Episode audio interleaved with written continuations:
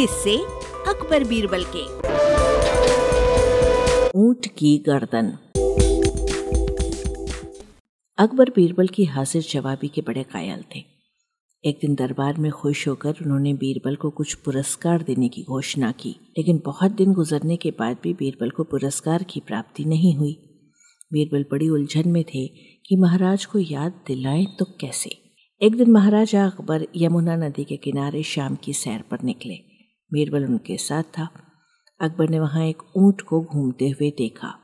अकबर ने बीरबल से पूछा बीरबल बताओ ऊँट की गर्दन मुड़ी क्यों होती है?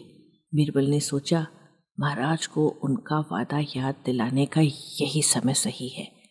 उन्होंने जवाब दिया, महाराज, ये ऊँट किसी से वादा करके भूल गया है, जिसके कारण ऊँट की गर्दन मुड़ गई है।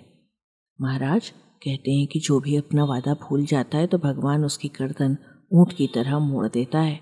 ये भी एक तरह की सजा ही है। तभी अकबर को ध्यान आया कि वो भी बीरबल से किया हुआ अपना एक वादा भूल गए हैं।